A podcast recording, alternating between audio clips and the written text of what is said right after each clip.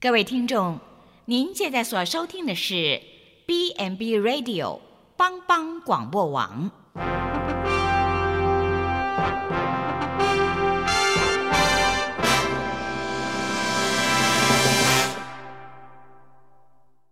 即将为您播出的是由李希昌主持的《由我照你》。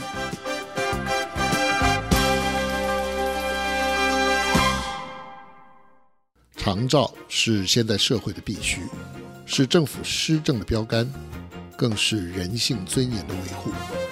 但是社会观念如果偏差，政府方针发生失误，价值失衡扭曲了人性，谁会是重罪独行的守望者呢？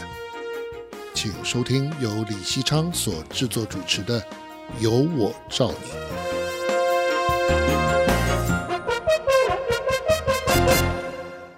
好，各位听众朋友，大家好，欢迎您收听帮帮广播网由我造你的节目，我是节目主持人李希昌。前几集我们跟各位听众都谈到了台湾长照的发展哦，那这是一个近年来呃非常受到关注的一个主题。那我们希望透过我们的节目，让大家对于政府的政策有更清楚的了解，也能够呃因应未来呃这个整个社会在呃高龄化的一个状态下。那大家知道怎么样自处哈？那我想这个是呃我们节目的一个重要的中心。那希望呃真的能够对大家带来一些帮助。我们今天同样呃很高兴请到国立暨南国际大学的梁凯林教授啊、来到我们的节目当中啊、我们今天谈的主题是长照保险要不要？我们欢迎梁老师。哎，主持人好，各位听众朋友大家好。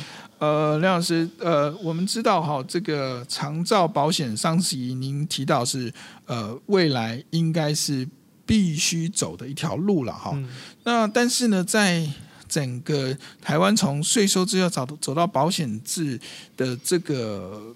部分哈，那过去当然我们也知道，我觉得这中间还有很多呃值得关注的议题，比方说有没有这个这个政策延续的这个这个问题啊，这个政政党的轮替也会产生相当的变数哈。那到底这个台湾推长照保险对国家、民众、产业，会有产生什么样的影响哈？嗯、那我想今天请老师从公共政策的这个呃研究上面呢，来给我们提供一些呃观点哈，呃，帮我们民众可以有更进一步的了解。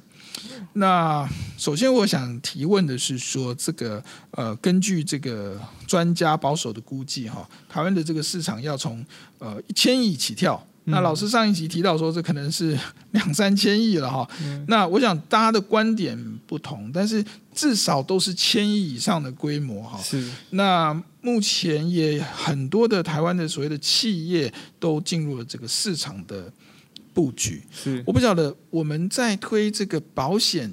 是不是是呃必然就会有所谓的这种市场的概念会产生？那这样的一个市场的概念产生，对于台湾长照推动，到底会产生什么样的影响？是好，谢谢主持人哦。那呃，其实谈到保险，它其实就是一个市场经济体制底下的一个产品。是哦，所以无论我们讲说长照保险未来走向商业保险。或是走向社会保险，其实它就是在一个市场经济的概念底下去形成的一个东西啦。哦，那呃，其实我自己的判断，我认为未来长照保险不太可能走向商业保险，是它未来应该还是会走向社会保险，就是循健康保险的健保的这样的一个模式去发展。是。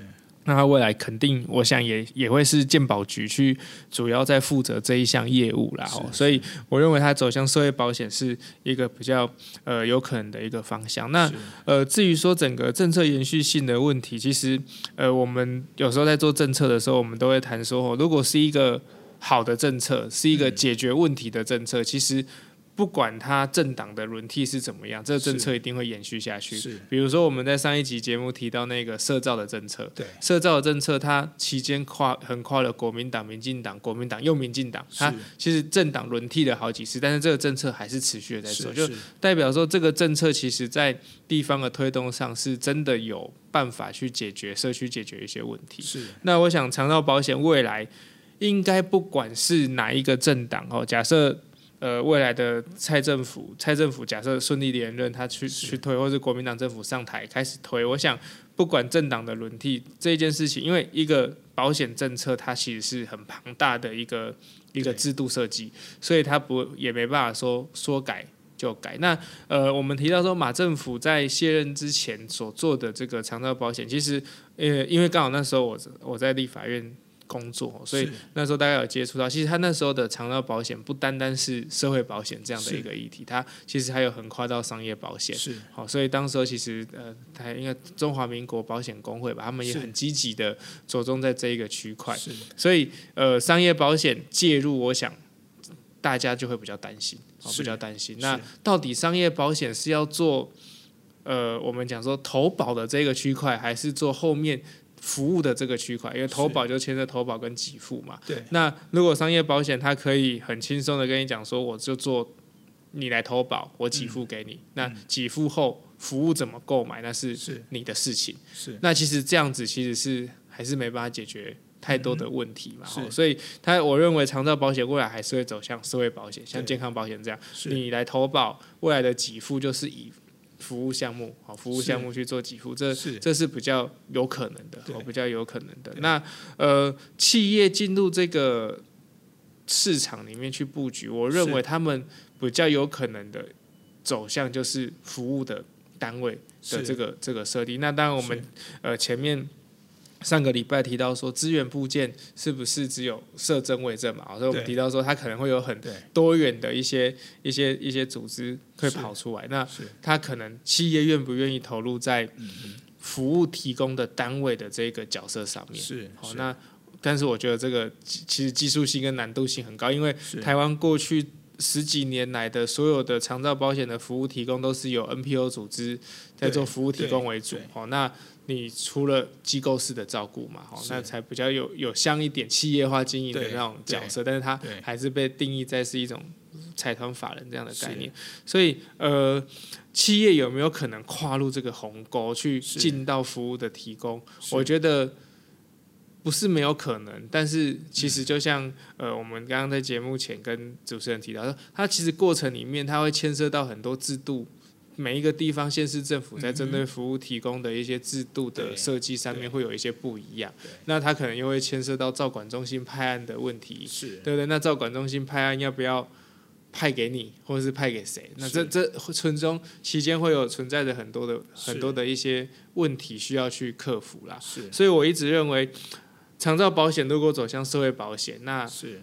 企业要进场的可能性，我觉得。难度会蛮高的，所以那个诱因不够大，你对诱因不够大，好像就不是那么有利可图了。是是是是，所以企业要做长照，大部分我想可能就是走老人住宅、长照机构，是这种也要有企业才有办法去投资，然后大规模，然后收益高，他们才有可能。但是你如果说像社区式照顾跟居家式照顾这种，呃，比较到按家里面的这种服务模式，我认为，呃，企业要进入这个区块，其实。我觉得难度很高，是难度很高。那呃，所以呃，长长照保险未来它可能还是会蛮大的去仰赖 NPO 来是来协助去提供这一些服务，因为这需要有很强的那个经验基础在那边。是是是。好，我想这个是梁老师的一个观察哈。那我想应该是呃，可以提供大家做一个参考哦。呃，不过最近我们还是看到在台湾是啊，蛮多企业界也都已经开始了呃参与了哈，某种程度的参与这样的一个啊长照的这个这个服务的提供哈。那当然像梁老师提的，就是说，诶，到底这个他的呃这个企图或者他的动机在哪里？如果说是要呃真的觉得非常有利可图，我觉得是也是。机会不大，因为台湾市场并不大哈。那另外就是刚刚提到，就是说这个地方政府或呃政府在推动这个呃长照的一个一个想法跟概念上面，其实有。呃，这个地方政府这些施政上的一些考量上来讲，哈，其实也未必对于这个企业的这个进入有有这个诱因了，哈，因为他们必须要花很多的这个成本在各县市，呃，这个地方这不同的地方政府之间要去做这个呃思考，哈，恐怕就影响阻碍他们这个投资的意愿。对，不过我们还是要谈，就是说，呃。以日本的经验来讲，就是说他们在当时推动所谓的介护保险的时候，也曾经思考过 PO 呃进入这个长照领域以后对 NPO 的这个影响哈。嗯，我不晓得老师有什么样的观察？是不是像台湾的政府目前政策也是对 PO 其实是开放的，呃，欢迎大家进入这个长照的这个领域。那如果又不是那么有利可图的形象，那您认为 PO 会在台湾的长照大概会怎么样去扮演他们的角色呢？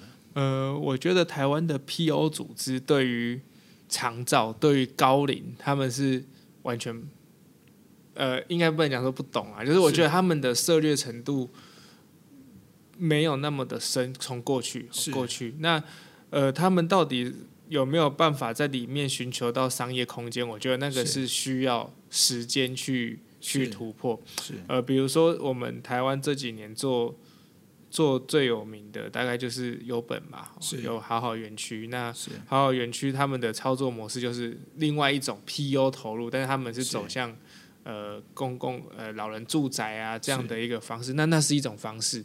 那所以我我就会谈说，以台湾 NPO 的。主要在长照里面的角色就是一个服务提供者，是服务提供者。那服务提供者这样的一个角色，PU 它有没有可能去产生一些投入参与的可能性，甚至产生竞争？是。那呃，以如果现在以坦白说以给付的这个稳定性来讲的话，其实每做一个每受一项服务，它的给付是固定在那边的。是。那它如果给付是固定在那边，那 NPO 他因为不需要追求利润极大化这件事情嘛，所以他只要追求收组织的收支平衡就好了。所以相对的 NPO，他一样跟政府领到这一笔钱，假设一百块，他可能七十块、六十块，他就可以转给这个造福员，好第一线的服务人员。那 PO 来讲的话，可能不一定了，他可能会。除了三十块、四十块的行政成本以外，他可能会再加个十块、二十块的利润，然后再转给他第一线的服务人员。所以他的那个给付的金额是固定的，但是最后分配到最后的第一线服务人员的话，那服务人员拿到的钱，可能他在 NPO 里面他是比较多的，在 PO 是比较少的。那以服务人员来讲的话，他可能会倾向于就投入在。NPO 的这个组织里面，好，那投入在 NPO 组织里面，PO 它变成它有没有人可以去帮他提供服务？是，这这这就会是一个问题的出现哦。所以我们看到现在很多在市场经济里面的商业模式都走向两端的两端化了，一端就是我就是低价销价跟你竞争，另外一段就是我走的是极高档，我就是要做金字塔顶端的生意。那 PO 如果投入到长照服务里面的话，我认为在呃销价竞争这个区块可能是会有它的一些困难度在了啊，因为毕竟长照服务是需要很庞大仰赖人力照顾服务人力投入的这一件事情。那当你的收益是固定的，那你为了组织的利润，你给到第一线服务人员的的钱是比较少的的话，那我想。一般人一定是留不住的嘛，他的流动率就会就会跑出来。所以 PU 投入到长照体系里面，我认为他们最有可能的是往金字塔顶端的那一个消费群去走，也就是他们可能未来投入的是现行我们长照服务。假设未来长照保险开办之后，它的服务项目是现在的十七项好了，假设了，好，我们就是假假设它未来一定可能会更多。那我认为这些长照保险所给付的基本的这些服务项目。未来应该还是会有 NPO 或者是医疗院所来做提供，是比较有可能的。那呃，PU 投入在这个市场里面，它可能会走向的就是另外一些，比如说高科技的，那是民众自己他有额外的钱，他要掏出来付费的这个区块。是，是我我非常认同梁老师的观察哈，我也认为大概在呃呃这个发展方向上来讲，PU 大概呃在一线的服务提供的这一个区块可。恐怕就是利润是有限的了哈，所以他投入的动机应该是也是有限。那反观在所谓的他们可能呃着力的比较会是在一种呃。补充的性质，是哦，在这个长照保险之外的这些补充或加持的这一块哈，嗯、呃，嗯、可能有更大的、呃、利润或想象空间的这一块，可能是 PO 可以呃琢磨的部分。呃，不过当然我们也希望说这样的一个市场是公平的一个竞争哈。那我们也希望看到是说呃这个呃 PO 的这些组织带来的。呃，在经营管理这些的层面上的优势哈，是给予 NPO 的这些组织一些刺激，呃，造成一些良性的这个呃品质或呃其他这个这个这个服务的这个呃这个概念上啊，系统这效率上的一些提升哈，嗯、我想这个应该会是我们期待的正面的影响了。是那不晓得说，呃，梁老师觉得说，目前哈，呃，这样的一个转变对。呃，民众来讲，哦，民众我们应该要用什么样的呃眼光来看待呢？这个这个保险实施以后，呃，对于民众的这个呃呃福利上来讲，哦，或者这种这种呃对长照的这个这个呃品质或者是这个量能上来讲，我们可以有什么样的预期吗？OK，那。呃，我想民众是聪明的啦。是我们从健保走这么多年来，大家就会知道。所以，我们刚呃在呃上上周上周的这个节目里面提到说，我们暨大管院的那个老师，他做了财务规规划，他认为保长照保险推动之后，大概会有六千亿哇的这个这个这个这个规模。那他说，其实六千亿是。加入了民众的预期效益，也就是说，民众，我想我们台湾的民众，尤其是有一些长辈哦，那健保的经验是这样，就是他缴了这些钱，他可能会觉得啊，我今天都来看医生的，杯杯的杯杯八五扣的挂号费，还会想要多拿一点药嘛？哈，对对对对，所以 长照保险过来推动之后，可能也会有这样的一个状况。但我相信民众绝对是很聪明的，他自己缴了这些钱，他一定会。想说他要怎么样来使用使用这一些服务啦，好，那呃，我想呃，大家都知道哦，在健保的体系底下，大家一定会去，嗯、我就是我刚刚哎，医生他搞啊，我得去一下，那服务提供单位之间的这个。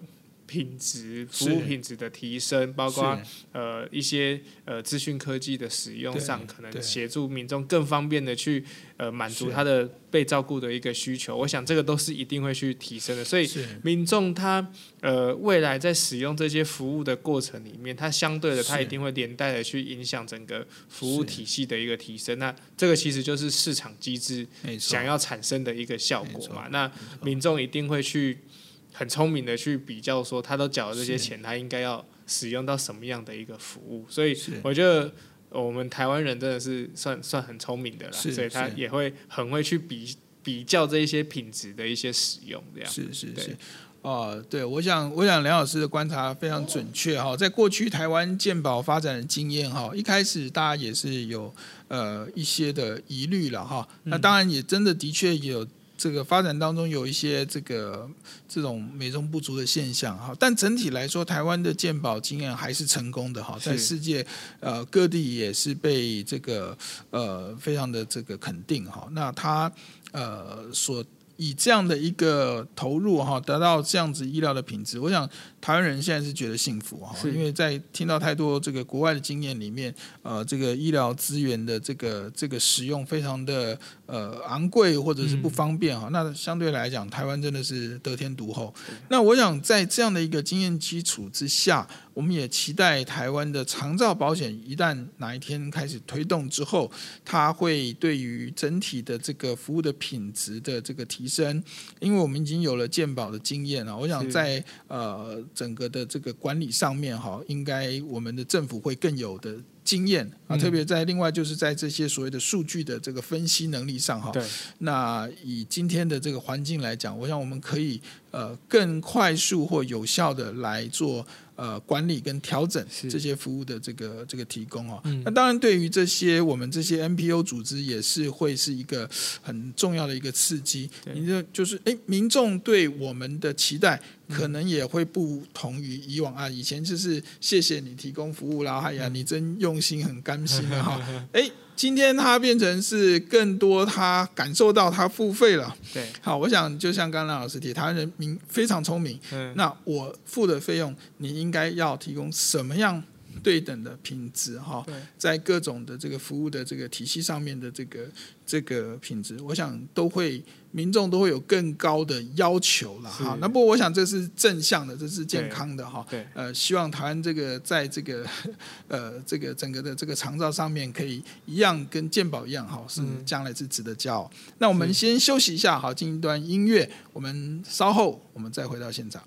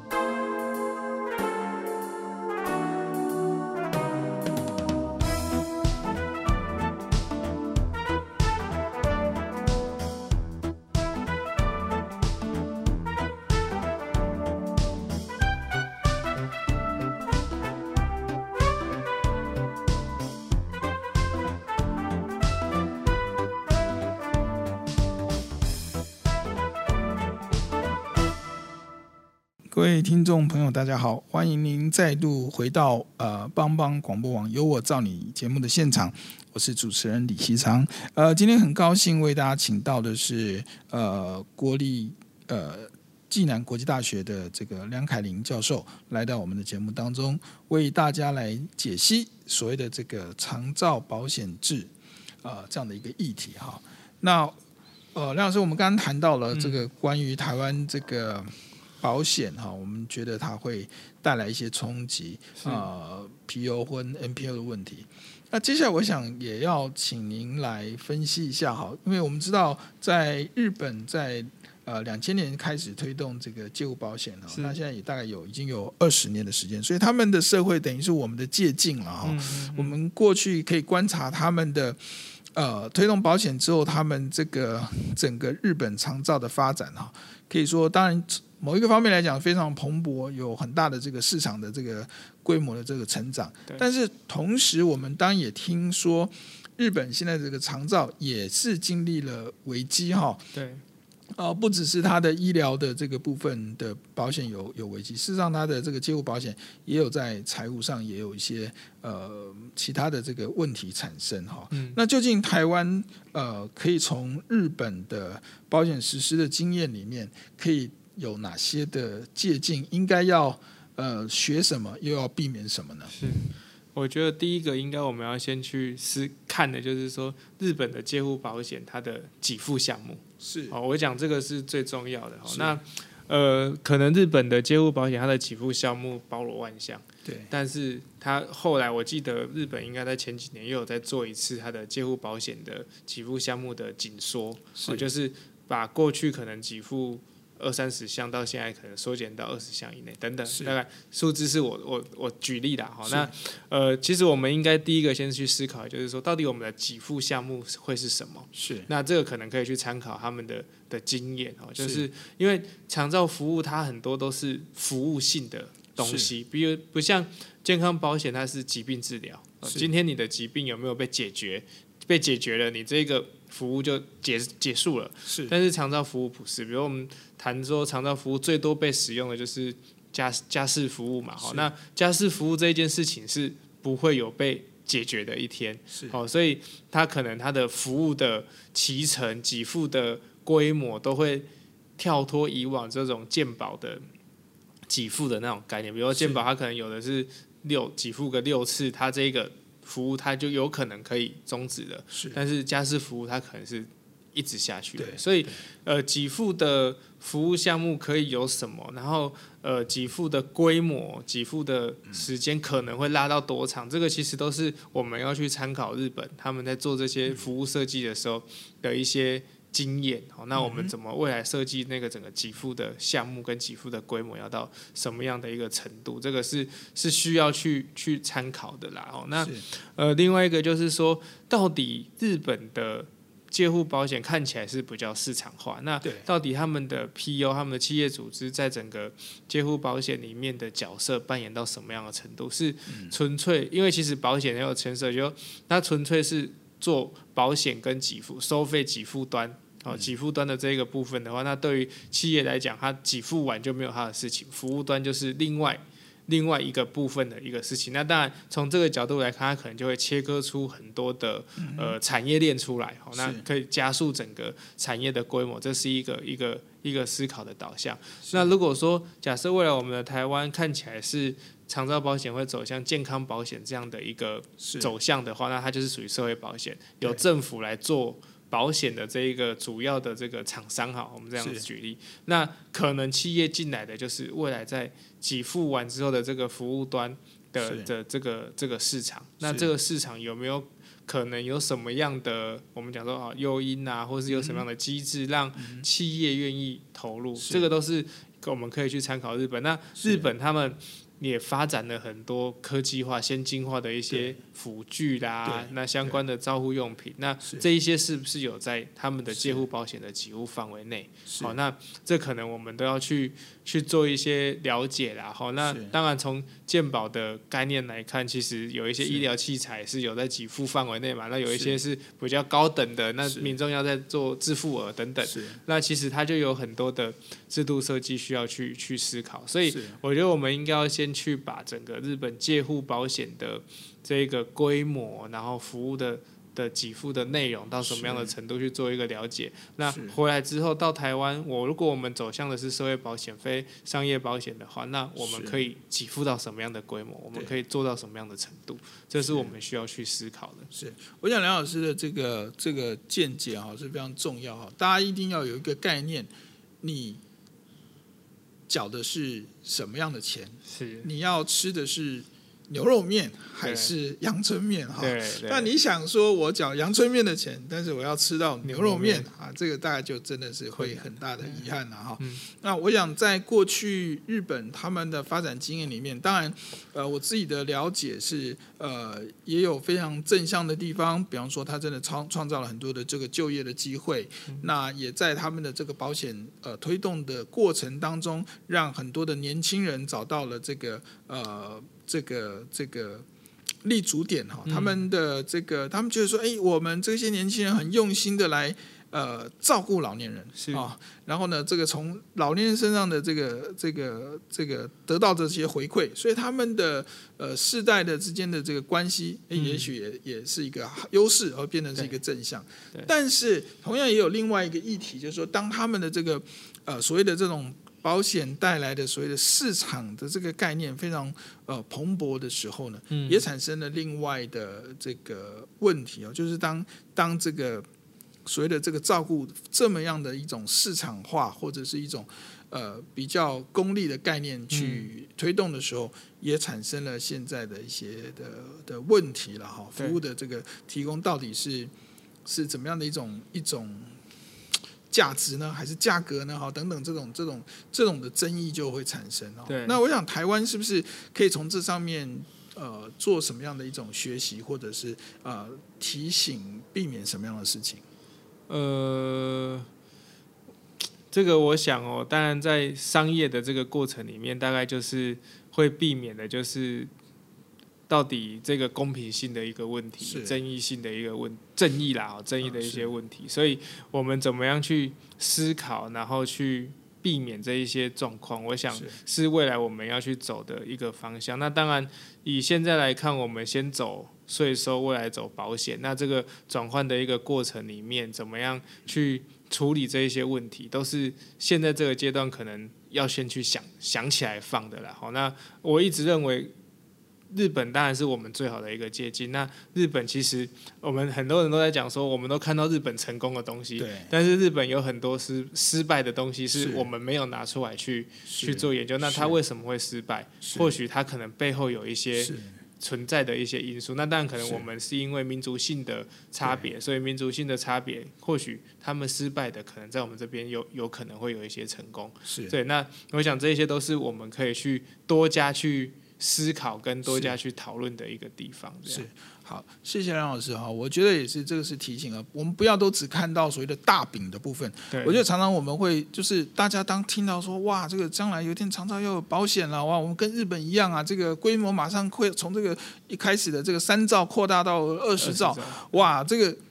都想到的是市场，都想到的是大饼哈、嗯。那我觉得如果是这样，可能大家会会某种程度的失落哈。我觉得这个是要非常提醒。刚刚梁老师提到说，有没有他们的失败的部分哈、嗯？是我们应该要汲取的教训的部分。那据我所知，像他们当时在市场扩充非常快速的时候啊，马上想到日本的市场有限哈。日本是这个上亿的人口都觉得市场小哈。那 何况台湾这两千多万人，所以当时日本很快的就想到往中国、东南亚这些呃亚洲的这个世界来来呃发展。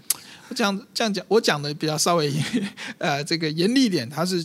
就是想要从这些市场再获利哈、哦嗯，来输出他的这个长照经验哦，贩售这个长照经验。假设我讲的比较严厉一点是这样子，但是当这样的一个动机存在，然后也开始在实施的时候呢，我们发现后来听说在蛮多日本的企业在中国大陆呃踢到铁板哦，那因为诶。这个输出好像不是这么这么顺利，就辗转又来到台湾哈。那希望说先在台湾这边跟台湾呃，毕竟这个华人社会啊，可以先有学习一些经验，了解华人文化，然后从这边再借重呃台湾的这个力量呢，再去这个这个进攻这个大陆的华人市场。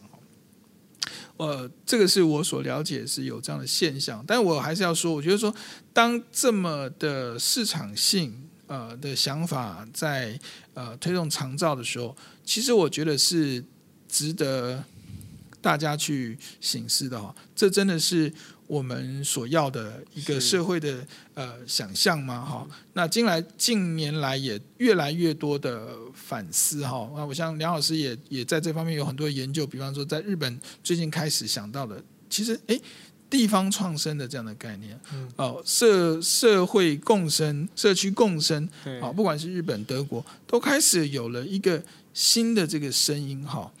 这样的一种想象，跟所谓的保险制产生市场的想象，嗯、好像是有有一些些的这个不一样，不一样哈。那这样是怎么样的一种思考跟思维？呃，其实值得我们借鉴？其实他就是在反思哦，就是其实我们现在大家都在谈共生、谈社区设计、社会设计，其实它很简单，它就是希望你服务提供者回归到人。你的使用者，你服务对象的角度去思考，就你今天是服务提供者，如果你换个位置，你是使用者的时候，你认为你的你所提供的服务是使用者认为他会满意的吗？是，他有需要的吗？是，所以其实这个是在反省，所以过去太过于市场的时候，我们都在想说，诶，老人没有人陪伴，那我们是不是发展个 AI 机器人来取代谁来陪伴他？物理治疗师不够，发展个 AI 的。机器人来帮忙做复健，是，但是你会常常在第一现场看到，就是说，老人家真的需要机器人陪伴他吗？是，老人家真的想要机器吗？想要科技吗？其实他就会有很多冲突哦。所以市场很大，那到底真正市场的可使用性、适用性是什么？就是呃，你发展了很多的资讯科技，发展了很多商品，但是到底真正落地到服务者的时候，他到底需要的是什么？比如说刚，呃，刚刚主持人提到说，日本他们希望外扩，比如我们在台湾最早知道是福乐多，是。哦，福乐多他们做了很多的辅具跟器材，但是他可能也发现到到台湾之后，辅具跟器材好像也不是那么的受我们台湾华人社会的老人家所喜爱，哦，所喜爱，所以其实可能日本因为日本人的民族性哦，他们长辈他们就会。习惯孤独，是应该不能讲习惯孤独，就是习惯他 他认为他自己照顾自己是自己的责任。但是在台湾这一个世代的长辈，可能还不是有那么那么先进的概念，说自己照顾自己是自己的责任。然后应该他们还认为说家庭是一个最主要的一个照顾责任。所以其实呃，在服务的设计过程里面，为什么大家谈共生？一个当然是呃，我们前面。两两集所提到的，就是资源不足嘛，所以需要透过这样子共生的方式，从呃在地资源的连接的过程里面，去发展出更多可能的一些不同的照顾照顾方法、照顾资源出来。那另外一个就是说，我们怎么样再回归到。长辈本身的一个思思考，跟他的自己所需要的需求是什么？这个跟市场是完全不一样的，因为市场是一个很技术性导向的一个一个发展模式。但市场这几年也在思考说，到底他们所设计出来的产品，是不是真的是消费者所所需要的、所想要的？那我想，厂造的服务也一样嘛。然后我们做出来的服务，到底是不是？老人家想不想用？就是我们前几集谈到说不好用，对对，那为什么不好用？那如果说今天我们以老人长辈的角度来想，他遇到一些问题的时候，他需要什么样的服务？嗯、那这些服务有没有可能被整整合成一个包裹，就放到他身上？是对。那过去因为市场在追求获利、追求大规模，所以他希望有一种一体式的商品，可以到不一样的地方去贩售获利，但是。是谈到人这件事情，人的尤其照顾这件事情，他感觉就又会回到个人化的这件事情，就是个人化服务的这件事情，所以它这种呃服务设计的思维跟逻辑上面就会有一些冲突。是是，哦，我想我想真的这个很很要紧哈，梁老师今天跟我们呃提到的这样的一个一个观点哈，我们当然在呃保险的这样的一个推动上面来讲，以台湾我们的观察，它是必要的。那但是它可能应该是一个呃社会保险的概念，也就是说它会满足你基本的需求，呃基本的照顾的这样的一个层面哈。但是呃可能不要太过度的期待它是一个呃大规模的市场，然后这个用消费的一个概念在看这个呃我们的这个这个所谓的照顾市场哈。那也许这样的话，就是我们会有会有。会有一个一个一个失落哈，嗯，那因为毕竟我们的文化里面对于呃照顾的这个议题，呃，我们的习性上来讲会更多的一种呃人本的精神在里面哈，那我们会更强调这个呃，我们文化里面更呃有这个。人性的这个这个这个价值哈，所以我们强调，比方说我们说在地尊严终老，对，那这个尊严的这个概念呢，可能就不是用呃所谓的高科技去去堆砌的哈。所以刚刚老师就就提到说，对啊，难道你要用 AI 来做吗？你要用机器人来做吗？你要用这？如果这些的思考就会比较从商业，然后一体适用，然后大市场、大范围。大规模这些的想象，但是我想，呃，人的一个最呃高层次的满足哈，嗯，可能在很多时候是在这个 在灵性、在情感哈这些层面，可能就不是用商业的这个概念可以来来思考的。所以我想这个是我们的呃一个理解啊。所以呃，台湾的长照保险。啊、呃，我们真的期待，然后希望它呃带来的是像呃鉴宝一样这样的一种呃优质哈。那当然，我们也希望我们的这个呃整体的这个长照是更有这个刚刚提到这种呃社区人文的呃这种这种呃概念跟理想在里面，它是追求更高的。价值而不是更高的价格哈，对，在我们发展的这个同时，希望呃我们大家一起来努力，来建构一个我们期待的呃这个这个老年的这个这个生活哈。呃，今天非常高兴呃这个梁老师来跟我们做的这个分享好，那我们下周呃同一时间呢，欢迎大家再继续的收听帮帮广播网有我造你的节目。我们谢谢大家，谢谢。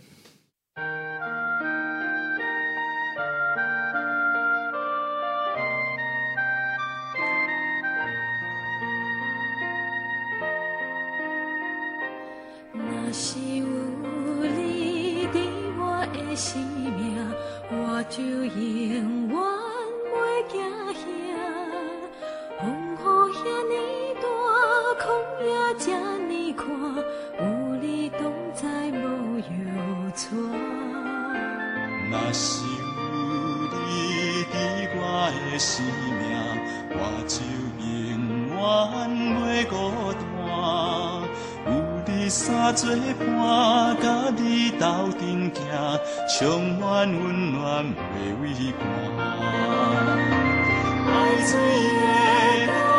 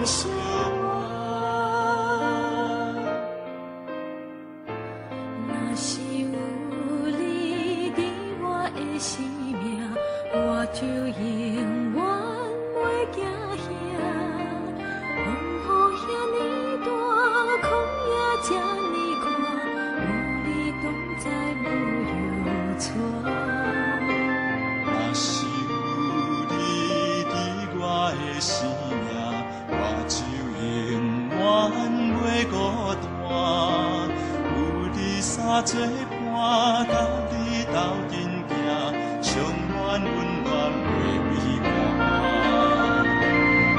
最。